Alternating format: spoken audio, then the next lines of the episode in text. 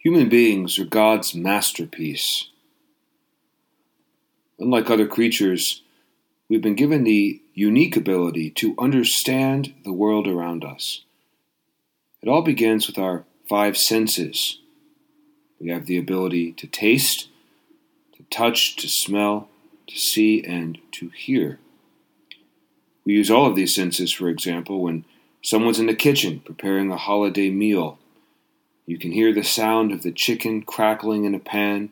You can see it, touch it, smell it, and best of all, taste it.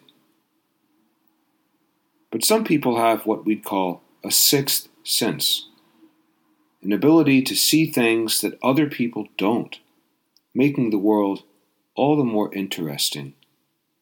Parents, for example, often develop a sixth sense after the birth of their first child. They know instinctively when something's wrong. Some investors on Wall Street have a sixth sense for investing. Their instincts are almost always right, and they make a fortune because of it. There was even a movie called The Sixth Sense about a young boy who saw dead people. But that's a sixth sense I'm sure we could all live without. In the Gospel, both Simeon and Anna have a sixth sense. They see something other people don't.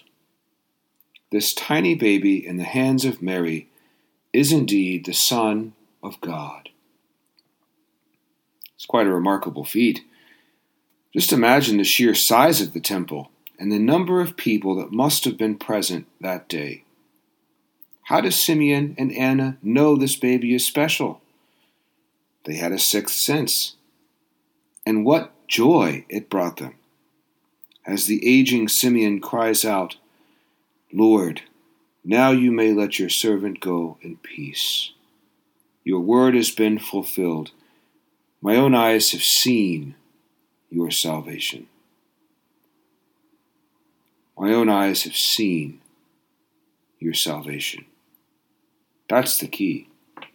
There's a world of difference between watching and seeing. Hundreds of people watched Joseph and Mary travel to Jerusalem and enter the temple that day.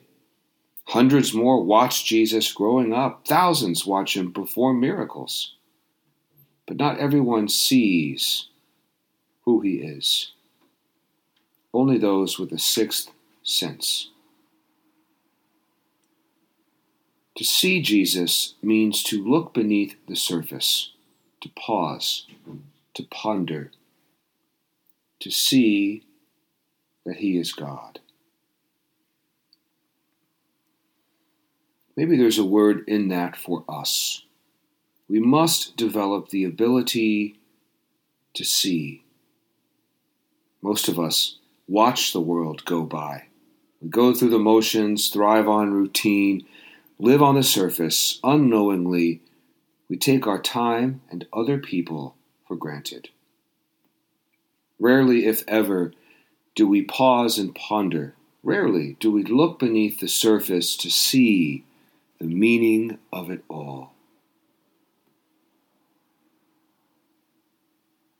We can share a home with people we love, for example, but fail to see what's happening around us fail to see what's happening inside of them. Often enough, there are moments of grace. There's the excitement in our children's embrace when we come home from a long day of work. There's the love our spouse put into preparing a hot meal, a spotless kitchen, flowers on the table. Do we see this?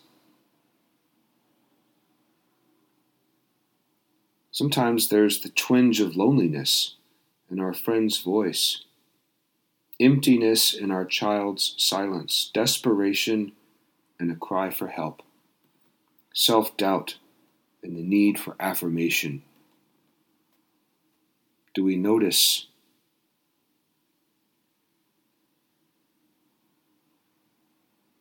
Too often we go through the motions, neglecting to go deep. We watch we don't see. As a result, our relationships weaken. We lose opportunities to celebrate, to affirm, to protect, to rejoice, to believe. Seeing beneath the surface requires a sixth sense. Some would call it empathy, but it's much more than that. It's faith, which at its core is love. Simeon and Anna loved the Lord. That's why they saw Jesus differently. They slowed down, looked beneath the surface, and saw that he was God. We can do the same. But it takes time and effort to look beneath the surface. If we do, then we may very well see the face of God hiding behind the person next to us. It's a matter of seeing with the sixth sense.